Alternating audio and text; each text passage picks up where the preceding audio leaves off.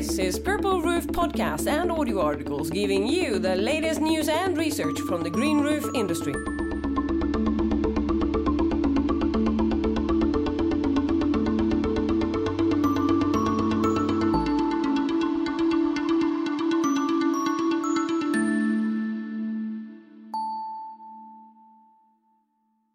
My name is Anna Zakrisson, and this is the audio version of my article What is Evapotranspiration? Part 1. What is evapotranspiration?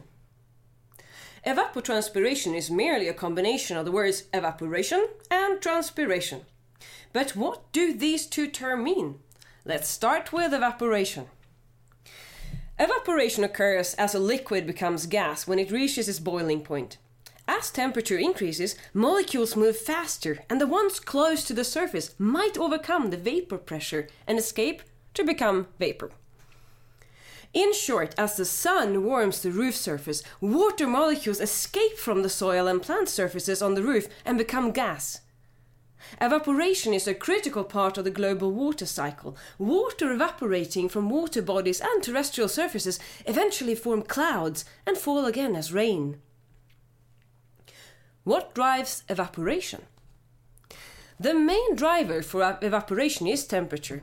But many other factors also play a role, like humidity. I mean, if the air is very humid, evaporation rates will decrease.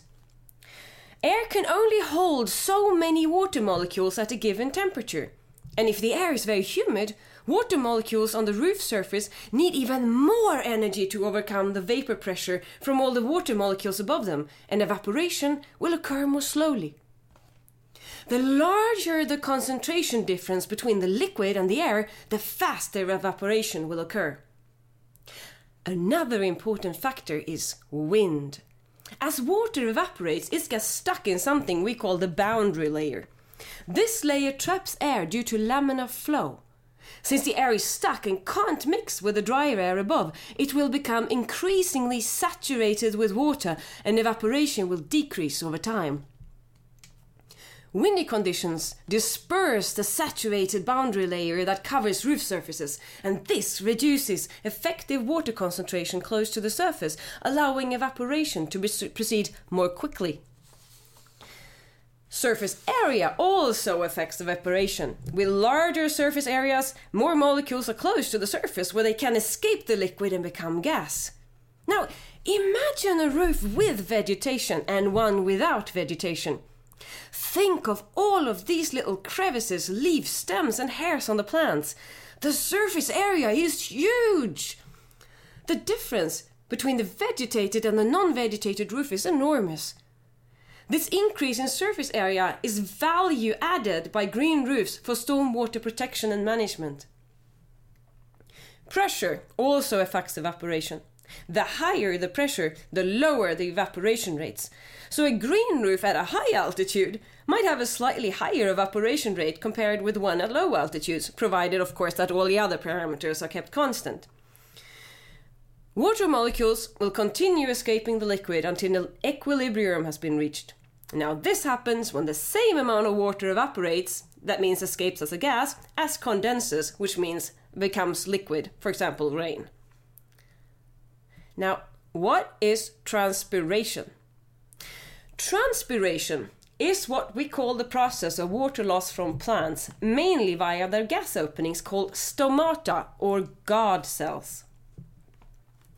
What drives transpiration? A surprisingly small amount of water is needed for plant growth and metabolic processes. The rest is lost via transpiration or guttation. Now, guttation is the process whereby droplets are formed at the tips of straws, blades, and leaves during times of low transpiration. The water that is lost represents 97 to 99.5% of the total water taken up by the plant. Isn't that amazing? The plants can act like pumps, speeding up the water cycle by pulling this excess water from the last storm out of the soil, leaving the green roof ready to absorb the next rainfall it's easy to see how vegetation on a green roof can affect green roof retention significantly. The water transport system. water is taken up by the roots and then transported up the plant through a vascular system called xylem. There are two processes responsible for moving water through the plant, and transpiration is the main one. Plants absorb carbon dioxide and release oxygen through the opening and closing of the stomata or guard cells, which are little pores on the leaf surface. As the stomata open to allow gases in and out, water vapor is also lost. Now, this lost water creates a pull in the vascular system and enables a mass flow of water, minerals, and nutrients from the root to the shoot. It's like juice being sucked up a straw. Each water molecule lost pulls on every next molecule behind it, stretching all the way through the vascular system. Now, this pull drives the upward movement of water, minerals, and nutrients all the way up to the shoot. That was the end of part one of the article What is Evapotranspiration? Stay tuned for part two.